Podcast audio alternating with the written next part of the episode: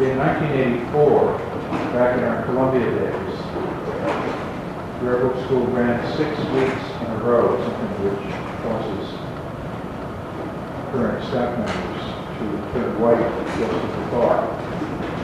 Because we had a limited number of air-conditioned classrooms. We ran three courses at a time. We had three evening lectures a week for each of those six weeks, 18 lectures in 35 days. I never wanted to hear another one of it, but it was fun. And gradually we've gone down to one lecture a week, but we didn't have exceptions, and this week is one. I'm happy to present Justin Howes speaking on typographical monstrosities. He is the curator of the Printing Museum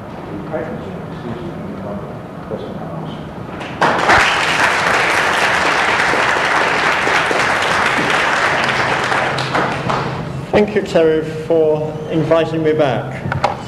Um, it's a great pleasure to be here.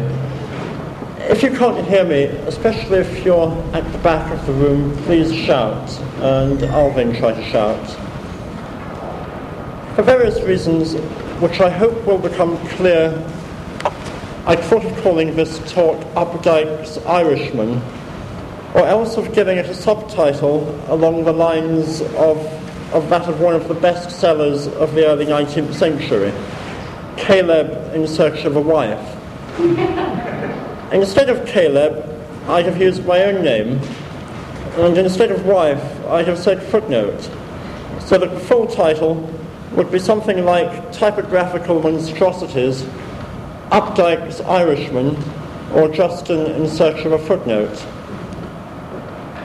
Typography is now so much a part of contemporary culture that it won't be long before we start seeing typeface makeovers on TV, changing faces instead of changing rooms. this evening, I'll be taking you back almost exactly 200 years to the summer of 1805, and to a moment when discussion of letter form gets out of its box, spilling over the usual boundaries, those of the printing office and the private library, and we get what's quite possibly the first ever big public discussion of letter form. I also want to use this evening to talk about some of my own research methods Perhaps methods is too ambitious a term, in the hope that you'll agree that the ends justify the means. My story and research begin with a footnote and with a joke. Not perhaps a very funny joke, but probably the only joke to be found in the two volumes of Updike's printing types. First published in 1922 and frequently reprinted. Updike repeats an Irish joke that he said he'd found in a London jest book of 1806 about fashionable Egyptian signboards. I won't try an Irish accent, but it goes like this. An Irish, I will try an Irish accent. an Irishman describing the Egyptian letters, which at present deface the metropolis, declared that the thin strokes were exactly the same size as the thick ones. So that's the joke. and we have to assume that 200 years ago, you really would have been roaring in the aisles. I guess it's probably the way I tell it. I should say that there are several references in what follows to the Irish and I hope that won't cause offence to anyone this evening. If you like, whenever I say Irish, substitute something else Polish, Italian, whatever. Updike assumed that his Irishman was referring to slab serif types, known in the printing trade from the 1820s as Egyptians or antiques. Following on from him, several other writers about type have made use of the same quotation, arguing that although the earliest datable sans serif slab serif type could only be dated to 1817, the letter form itself must have been around at least a decade earlier for Updike's joke to have been told in 1806. And there were certainly slab serifs around within a few years of 1806. I can offer you one tonight, an example dated 1810, which only came to light last year whilst I was looking for something else. It's the earliest example yet of what was to become known as an Egyptian letter and shows signs of being an early experiment. Look at the pound sign, for instance, in the top line. It's not entirely clear why these slab serifed types, letters whose form was perhaps seen as an echo of the massive building blocks of the pyramids, should have become known as Egyptian types. The Egyptians we'll be, will be discussing are letters without serifs, sans serifs. One possible influence on the later use of the term may have been one of the most outrageous buildings in London, William Bullock's Egyptian Hall, apparently completed around 1811. It was more or less opposite where the Royal Academy is now.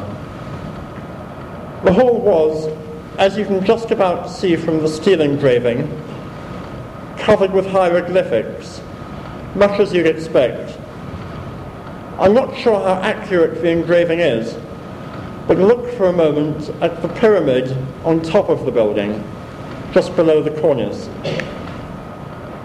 And then consider the evidence of a small wood engraving which is used on the title page of at least one of the, one of the exhibition catalogues issued from the Egyptian Hall, also in 1828.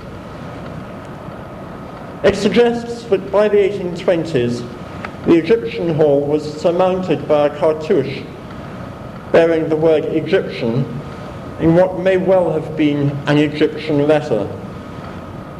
But by then, slab serifs had entered the common currency of advertising types.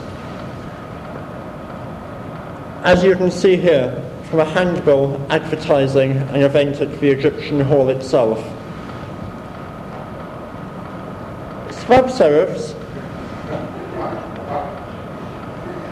Slab serifs were among the types which, which the printer Thomas Curson Hansard called typographical monstrosities in 1824. I love the three exclamation marks after typographical monstrosities. His comment that the strokes which form the letters are all of one uniform thickness isn't a thousand miles away from what Updike's Irishman had been saying 18 years earlier. And in a way that gives circumstantial, after the event, evidence that the Irishman had been talking about slab serifs. It wasn't until 1965, in a groundbreaking essay on the revival of sans serif letters, The Nymph and the Grot, but James Mosley suggested that he'd been talking about letters without serifs rather than about letters with slab serifs. James added another jokey reference to Egyptian characters, this time from Robert Southey's Letters from England, published in 1807, but written a couple of years earlier. Southey's letters were written in the person of one Don Manuel Alvarez Espriella, a putative Spanish visitor to England who was observing London fashions. And he says, the very shop boards must be metamorphosed into the mode and painted in Egyptian letters, which, as the Egyptians had no letters, you will doubtless conceive must be curious. they are simply the common characters deprived of all beauty and all proportion by having all the, all the strokes of equal thickness, so that those which should be thin look as if they had the elephantiasis. I can't remember how the Elephant Man was advertised, but uh, perhaps these types would have been a good, good type to use on the poster. There's still ambiguity here about whether these are serifed or unserifed letters, Egyptians or Egyptians. The archetype of all Roman sans serif types, William Caslon IV's Egyptian of about 1815, is what typographers call monoline, a letter in which all the strokes are of equal thickness. So, of course, are the slab serifs of 1817. Incidentally, the page I'm showing here is from a Caslon IV type specimen of 1816, now at the Type Museum. The pencil annotation gives the location for the matrices for this type, and I, was, and I have a suspicion that we may have the punches, since I think we have punches for the types in lines 1, 2, and 4. One day we'll find the punches for line 3.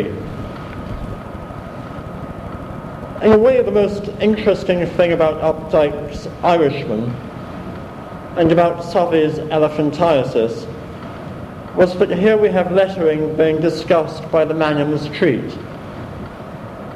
Apart from throwing new light on the development of a specific letter form, sometimes in great detail, these comments remind us that the letters we use today are made and consumed in a whole complex of historical circumstance. I've recently been looking at ways in which letter forms were discussed, mainly in the long 18th century, trying, I think, to get at a critical history of letter form through the eyes of the end user, rather than through charting a linear development of makers, of styles, and schools. So far, I've been skirting around the main issue, and before we go much further, perhaps we'd better look at just what it was that upset the man in the street in 1805, and why. What exactly were the Egyptian letters Updike's Irishman was talking about? Were they slab serifs or sans serifs? Three years ago, I was redesigning a new edition of James Mosley's The Nymph and the Grot for the Friends of St. Bride Printing Library. With the printer's deadline approaching, approaching fast, I did what I usually do when I know that I should be working hard. I took time out and spent a couple of hours rooting around in my local junk shop, which was an odd place which sometimes has a few older books 17th or 18th century, thrown out by the local public library. I didn't find much, but did come out with an odd volume of a 1920s edition of the Diary of Joseph Farington, a watercolourist and Royal Academician, whose gossipy diaries, written over a period of 20 years, have given art historians great insights into the art world of Regency England I'm not exactly sure why I wanted a copy, but in it there was yet another reference to these so-called Egyptian letters. On the 13th of September 1805, Farington had been in Cambridge, where he saw a newly erected memorial by John Flaxman in Trinity College Chapel. And in his diary he writes, the inscription is in what is called Egyptian characters, which to my eye had a disagreeable effect, scarcely at a distance appearing to be writing. If they're difficult for you to read, that may well be the focus on the projector. I think we then rang the printer and extended the deadline by a day or two. This was a spontaneous eyewitness account linked to a surviving inscription, still in Cambridge, and still exactly where Farington saw it. It appeared to settle once and for all the identity of the so-called Egyptian letters. It was also the first documented use of the term, uh, the term to, to, to denote letters without serifs. I should throw in a mention of another monument by Flaxman, one which is 50 feet high up on the wall of St. Paul's Cathedral, and which I was allowed to photograph a couple of years ago when they had the decorators in for the first time in, in a hundred years. There was scaffolding going sort of all the way up into the dome. It was a great, great, great thing to climb up that. Ralph Willett Miller had been one of Lord Nelson's captains at the Battle of the Nile and was killed when his ship, the Theseus, blew up.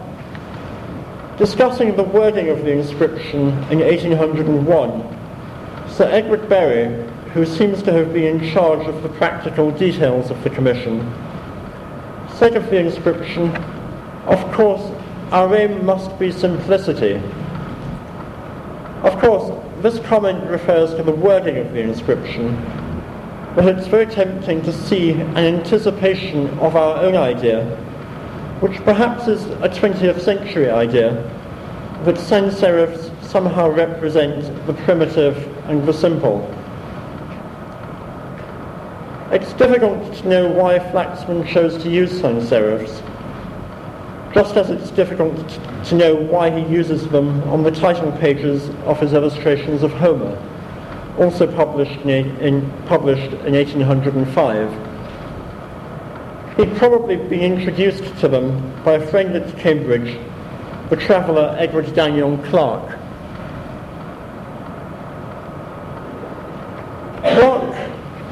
Possibly thought of such letters not as Egyptian, but as Grecian letters, and had just designed what had acclaimed being considered as the first sans serif type, a Greek which he called a new species of type in 1805. And I think he must have been only a whisker away from designing the first sans serif Roman. This is a wood engraving from one of his books. Going back to Updike, you'll recall that he didn't give a precise citation for his Irish joke, the one that you laughed at, saying only that, say, saying only that it had come from a London jest book of 1806. This really bugged me when I was designing James's new nymph from the grot, because one of the things I like to do as a designer who gets involved in editing is to get the footnotes right. Updike's citation doesn't really cut the mustard, although I've learnt to forgive him this. If he had dotted his I's and crossed his T's, I wouldn't have embarked on this search, and therefore wouldn't have a story to tell you. First off, I asked Phil Weimerskirch, Special Collections Librarian at Providence, which has many of Updike's books, if they had it. They didn't. We can now search electronic library catalogues in ways which would have been impossible in the old days of card indexes. And I've just been in New York um, and spent a couple of days at Columbia using the ATF collection, which is still on cards. And using cards takes a long time and they don't seem to have any redeeming features. Mainly at the British Library, but also using some of the Union databases, I started searching for everything with the word jest in its title. Just imagine doing that in a card index. And with London as the place of publication, and 1806 as the date of publication, no joy. And then I started ordering up as many jest books, joke books, books of wit, whatever, of the early 1800s, specifically of 1806, as I could find. Most of them are fairly dense, and their humour hasn't really stood the test of time.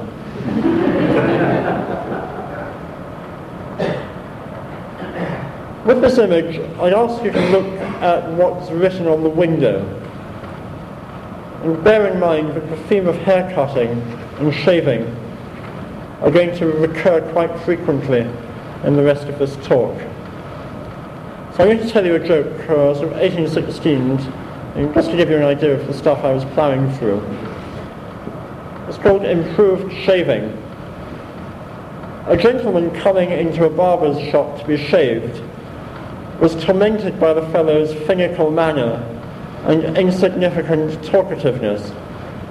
In what manner would your honour be shaved? exclaimed the tonsor. If possible, replied the gentleman in silence. Okay, so there was a lot of that stuff. Um, I worked my way through huge amounts of it. Um, it tends to be in minute type, sort of badly printed, awful stuff. Um, and then I also cast my net wider and later to taking works of humour, such as Pierce Egan's Life in London. Just in case you're following the haircutting, I've put some text up on the screen for you.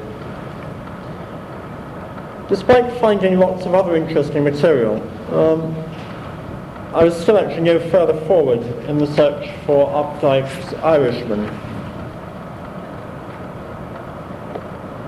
So in a way, library catalogues, databases, card indexes hadn't provided what I needed. Um, antiquarian book fairs are now one of the best ways of looking at a large number of old books, some of which one wouldn't otherwise think of ordering up. It's a way of randomizing the search. And at one of the two-day London book fairs, I'm attracted by a copy of The Spirit of the Public Journals in remarkably pretty pink publisher's boards. I like publisher's boards. This wasn't a title that I'd come across whilst looking for Updike's Irishman. And nonetheless, having seen this volume for 1814, somewhat outside my time frame, on a bookseller's stall one Sunday afternoon, I decided against buying it. It was $22 only to get a nagging feeling later on that evening that I'd better go back for it the next day. You'll notice, by the way, that the title page doesn't contain the word jest, which is what I've been looking for.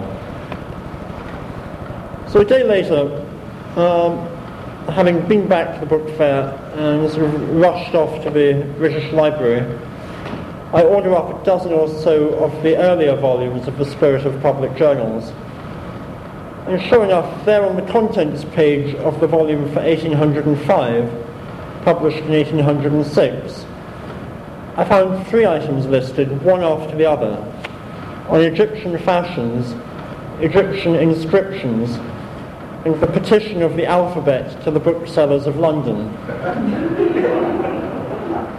the first of these, the first of the three pieces in this volume turned out to be a reprint of a letter addressed to the Morning Chronicle, signed by Priscilla Plainstitch. I'll read out part of her letter because it really conveys well the mania for all things Egyptian which had seized fashionable London in 1805.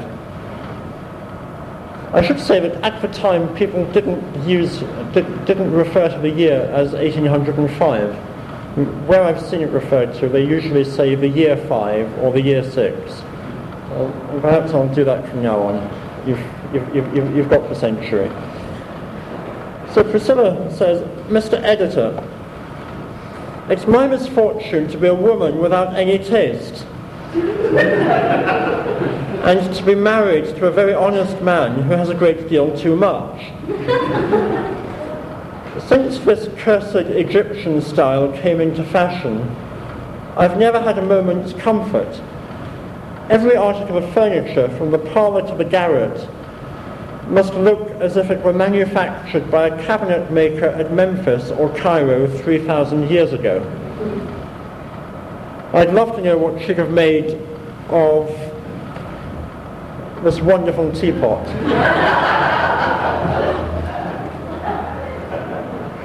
Priscilla was by no means alone in her criticisms of the Egyptian fashion.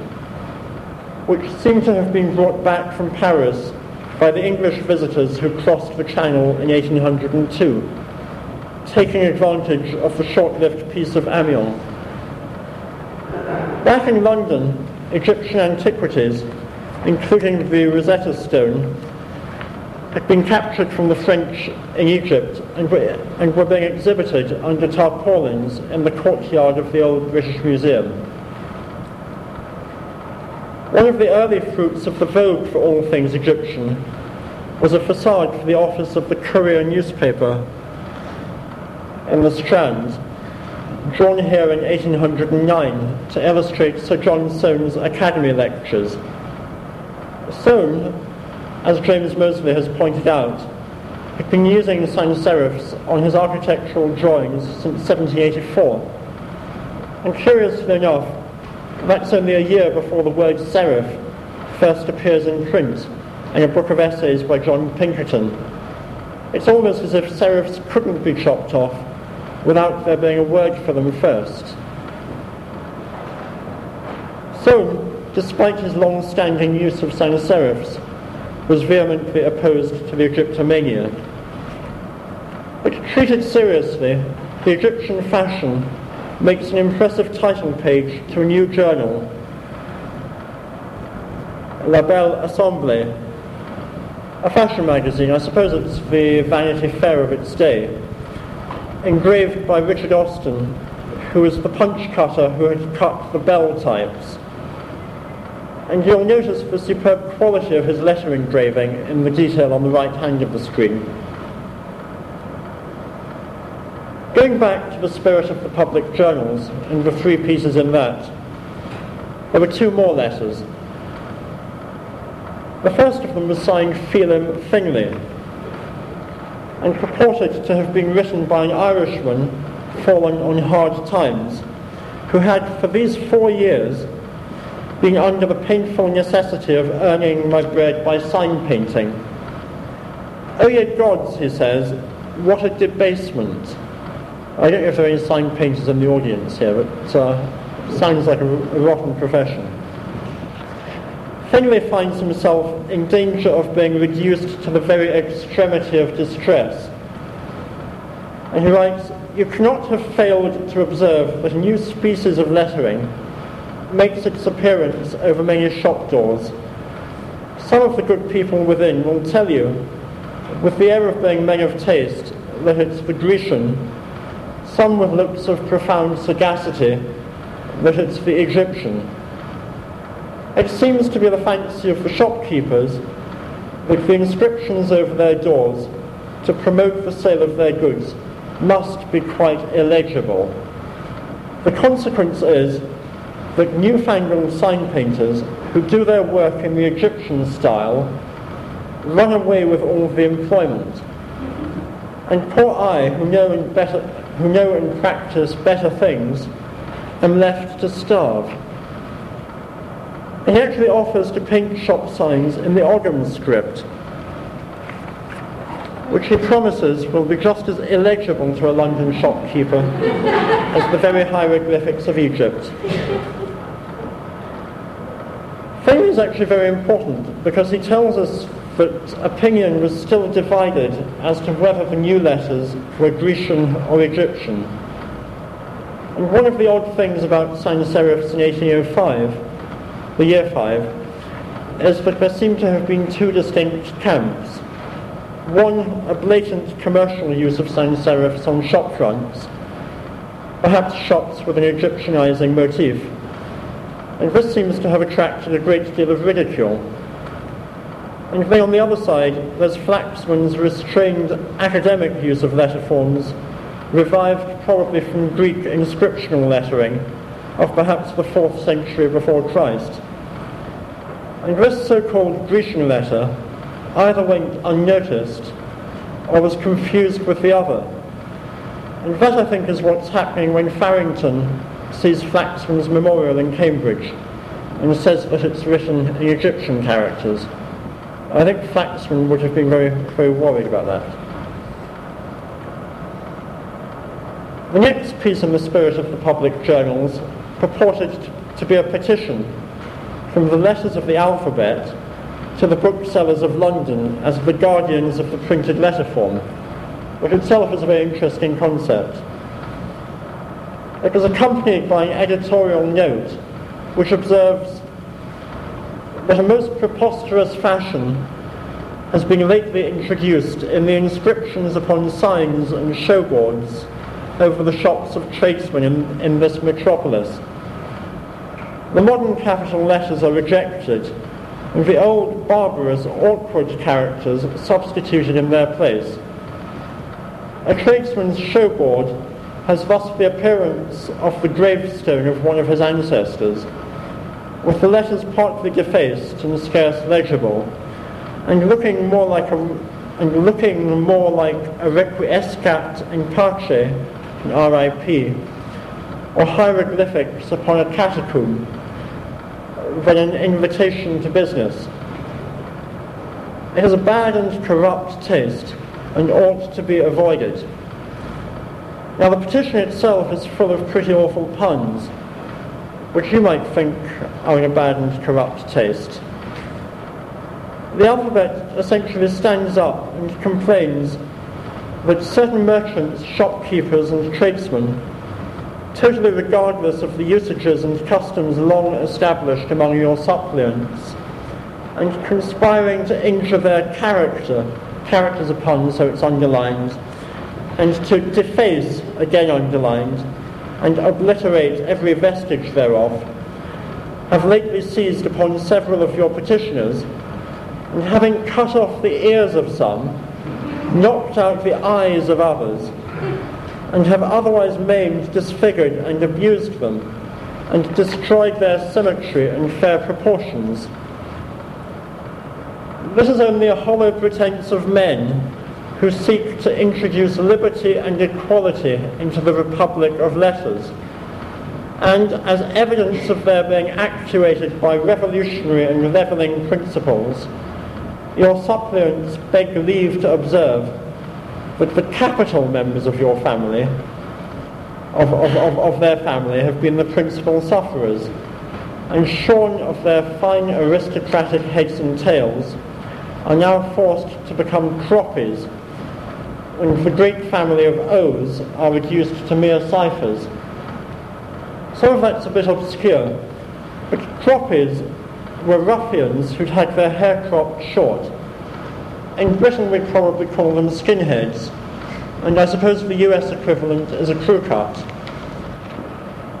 Remembering Updike's Irishman and the fact that our friend Phelim Finlay hails from the Emerald Isle, it's interesting that the term croppies was being used specifically to describe the Irish rebels of 1798, who wore their hair cut very short as a sign of sympathy with the French Revolution.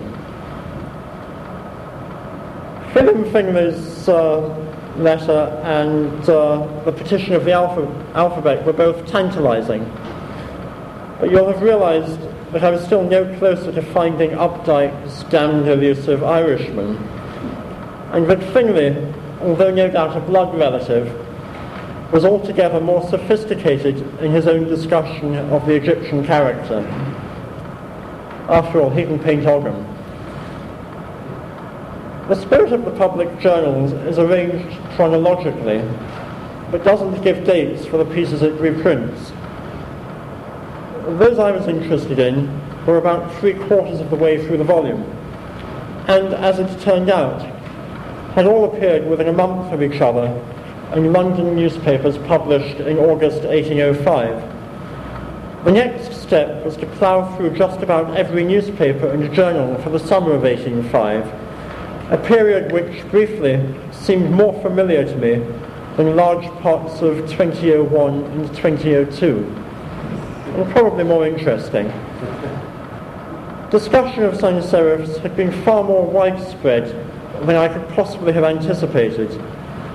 And in September, even the London Times devoted a column leader to, to discussing modern improvements.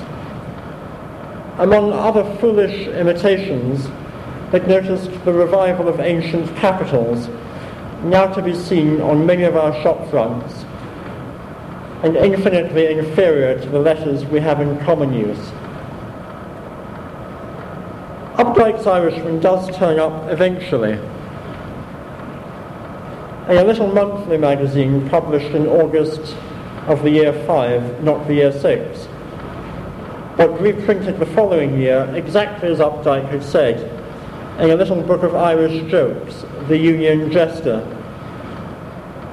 With so much happening in August 1805, it's probably right to think that there was a sort of silly season in the press, just as there is nowadays during the summer. Parliament's in recess, and the newspapers tend to obsess about things like David Beckham's foot. Back in the summer of the year 5, okay, we're at war with Napoleon, and so I suppose that sans serifs give, give a sort of useful light relief. One of the last comments that I've been able to find appears in the Gentleman's Magazine. Unusually, this is signed by someone we know about, J.P. Malcolm, a respectable historian and London topographer, who seems to have been put out by the, by the new fashion and even calls for a law to forbid this shameful descent into barbarism of characters. I don't know much about American politics, but I guess he was probably a Republican. Malcolm says, Whence is it that our tradesmen front their houses with the monstrous architecture of Egypt and adorn their shop freezers with fancy feathermaker, seminary for young gentlemen, and their windows with shave for a penny, haircut for twopence, and dressed for threepence? In the Roman character used some centuries before or about the birth of our Saviour. There's a great pity reading that, that photography hadn't been invented and wouldn't be invented for another 35 years. Wouldn't it be good if we had photographs of those signs? A last stroke of good luck brings me to the European magazine, again for August 1805. It contained an extraordinary letter described on the cover, the title page rather, as remarks on the present use of the old Roman characters. I'll read a few, I'll, I'll read a few extracts from this. It starts, through the medium of your valuable miscellany, allow me to comment on the writing of the signs over the shops of our London traders, and the prevalent and extended folly, that of painting the letters in the antique Roman capitals. Forsooth. And this may seem like yet another variation on what by now is a well-worn theme. But our letter, goes, our, our letter writer goes on to say this. The idea is Parisian. And this, is, this, this isn't something we've heard before.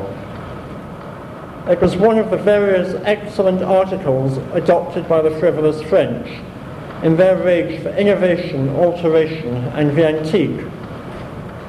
From Paris, he goes on, this novelty was imported soon after the last peace, and I believe first publicly exhibited at the Panorama in the Strand to a view of modern Rome.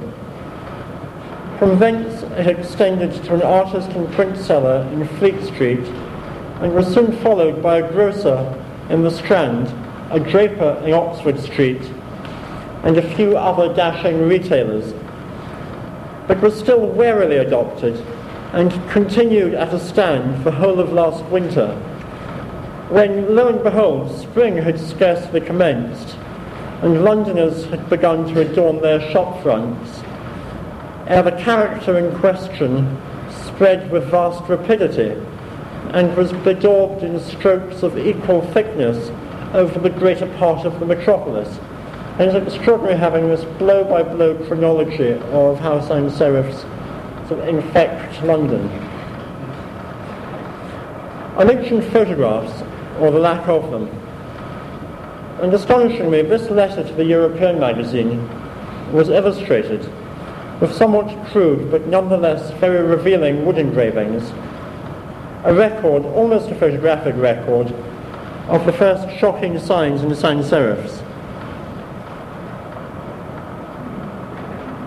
And this is actually so good that you might think I faked it. One of them, shaved for a penny, is perhaps the very same sign mentioned by J.P. Malcolm, who had said that it was to be seen in, in Holborn. So our writer goes on to say, not a tailor or shoemaker has any chance of sale now without the old Roman letter. Its celebrity has extended to shave for a penny, and for attraction to the immense bills of Astley's and the where in puffing capitals stands the Bravo's bride, Zingina, etc. If it were possible to admit any advantage or superiority in this mode, it would extenuate for its manifest impropriety, but it really has none. It is certainly, on the contrary, barbarous and inconvenient. In company with a countryman the other day in the Strand, he was at a loss whilst deciphering umbrella manufacturer, and the name of Urquhart in another part of London is nearly unintelligible to most commentators. Our author really doesn't like sans serifs. Um, they're clumsy in the extreme, he says, and devoid of a single beauty to recommend them, or anything whatever except their antiquity. And it's curious that we now think of sans serifs as being rather modern. And what's actually worse than being old or illegible is the fact that they're unpatriotic. The ridiculous copyists have adopted this wise fashion. Sorry, the ridiculous copyists who have adopted this wise fashion injure the national fame and condescend to be the paltry imitations of those modern reformers, ridiculous and fantastic Frenchmen. You'll have noticed by now that the English don't really make good Europeans. Luckily, though, sans serifs are a passing fad, a fancy. Here today, gone tomorrow. They won't last, rather like 1960s lava lamps. Let us hope it's merely the folly of the day, a fungus which will disappear as speedily as it has arisen, and that the good sense of our countrymen will correct the mania. It didn't happen. This is a letter which raises more questions than it answers, although it's very tempting to accept it at face value. But like any other document, it needs to be thoroughly assessed and evaluated. I wish we knew who'd written it. It's signed by L.Y. in a slightly unusual form in which both start and end characters are uppercase where it's more usual in the European magazine for this sort of pseudonym to start with a capital and end with a small capital. Uh, there's an excellent website listing attributions of authorship in the European magazine, hosted by UVA, but unfortunately it doesn't provide any clues about LY's identity. The writer, sort of from other sort of paragraphs in, in, in his letter, seems to be well travelled, to have been in Hamburg, Lisbon, and Paris. And he knows enough about type to say that although Baskerville's neatness has been copied in our signs, and his types were sold at Paris, yet the French artist never emulated the beauty of his letter. He's also an authority on classical sources for sans serifs. He seems on the whole to be telling the truth, I think he's a reliable eyewitness. But there's strong evidence that the signs he mentions are real. L.Y. tells us that these letters were first publicly exhibited at the Panorama in the Strand to a view of modern Rome, which we know from the letters of John Constable had opened in July 1803, when Constable reported that panorama painting had become all the rage. The engraved key to the panorama, printed in West Smithfield, used some really up-to-date types cut by the local type founder, Vincent Figgins. It's possible that the old Roman characters were indeed being used in connection with the panorama, if not to advertise it, then perhaps to label some of its features. There are other points on which LY appears to be correct. He mentions the immense bills of Astley's and the circus, and it gives us the titles of two of the melodramas he, would seen advertised, Bravo's Bride and Zingina. Zingina. Bravo's Bride was Rosabella, whose life was spared and her hand was won by completely melodramatic means by Abellino, the Bravo of Venice. The play opened at the Royal Circus in Blackfriars Road in April 1805. Zingina, or the heroine of China, was a spectacular, the Broadway hit of its time, and opened in August 1803. What's actually much less easily documented is L.Y.'s statement that the idea is Parisian, although the chronology makes sense. In August 1802, the Egyptians went to Paris in great numbers, and when they came back, they brought, they brought with them this craze for Egyptian artifacts. It's possible that they found streets and shops lettered in sans serifs, although there's no record of that French-sounding term, sans serif, having been used before about 1830. And the surviving French inscriptions of about this date are characteristically modelled on the finely serifed, modern face types of the Didot family. One can only guess, but Thomas Holcroft, describing Paris in 1802, remarks on the reform of street inscriptions as one of the real reforms of the revolution. If if, if sans serifs really were widespread in the Paris of 1802, it's possible that they'd have been associated with the circle of Jacques Louis David, the painter who, who occasionally uses sans serifs to emphasize Roman Republican virtues. David's most extreme followers were, to return to a theme of shaving and hairdressing, called the Barbus, the bearded ones, a group of young radical artists who modelled their clothes on those worn by the figures on Sicilian vases, then believed to be the most ancient. Most shockingly, they let their hair and beards grow. There was a brief period between 1799 and 1803 when France was treating herself to a show of paganism. And all the young men, rich and poor alike, daily exposed their naked bodies along the banks of the Seine and tested their strength and skill in swimming. Sounds idyllic. The Saturnalia of the Directory, as it's been called, ended though with Bonaparte's arrival on scene with sword and tricornered hat the students shaved their beards, presumably for the French equivalent of a penny, put on their hose and shabby jackets, and sans serifs, if indeed they had ever figured in this fashion for the primitive, went back into the closet. In England, sans serifs took hold and were rapidly assimilated by trade engravers, quickly becoming just another of the styles on offer to clients.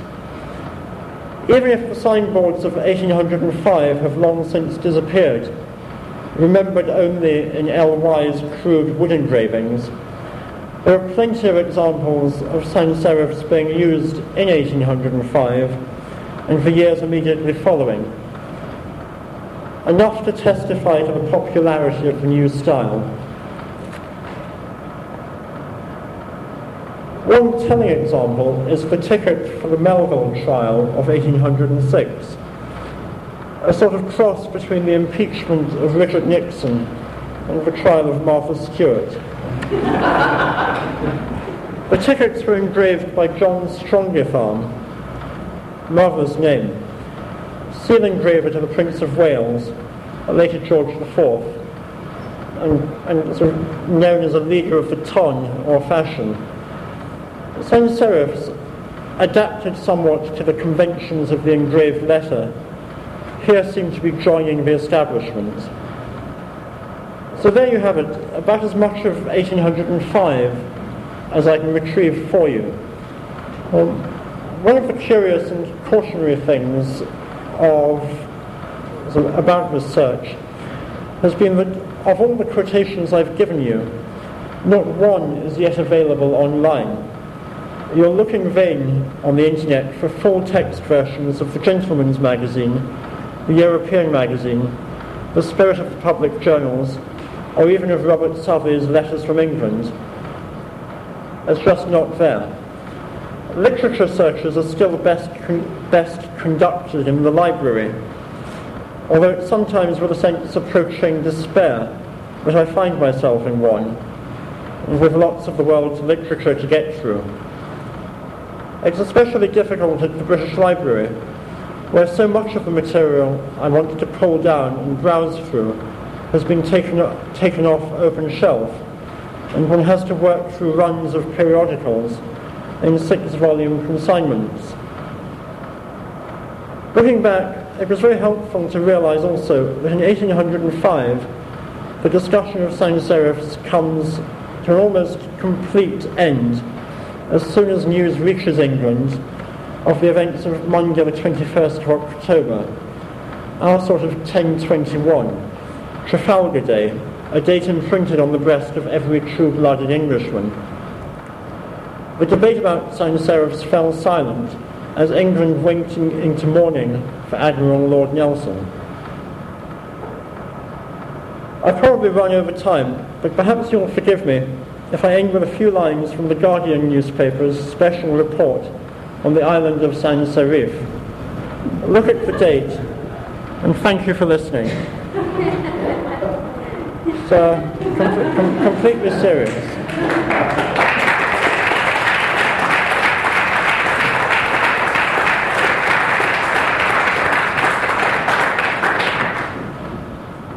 Okay. Are there any questions or is there a discussion we can We have?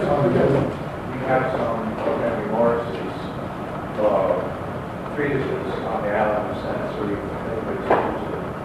It has a vigorous fantasy line. Question, thank you very much. It's, Rare that we get original material from some researchers. Question, sorry. Uh, I think we'll adjourn now, we may, to the first floor, the stock lounge, and all of them for informal questions over class.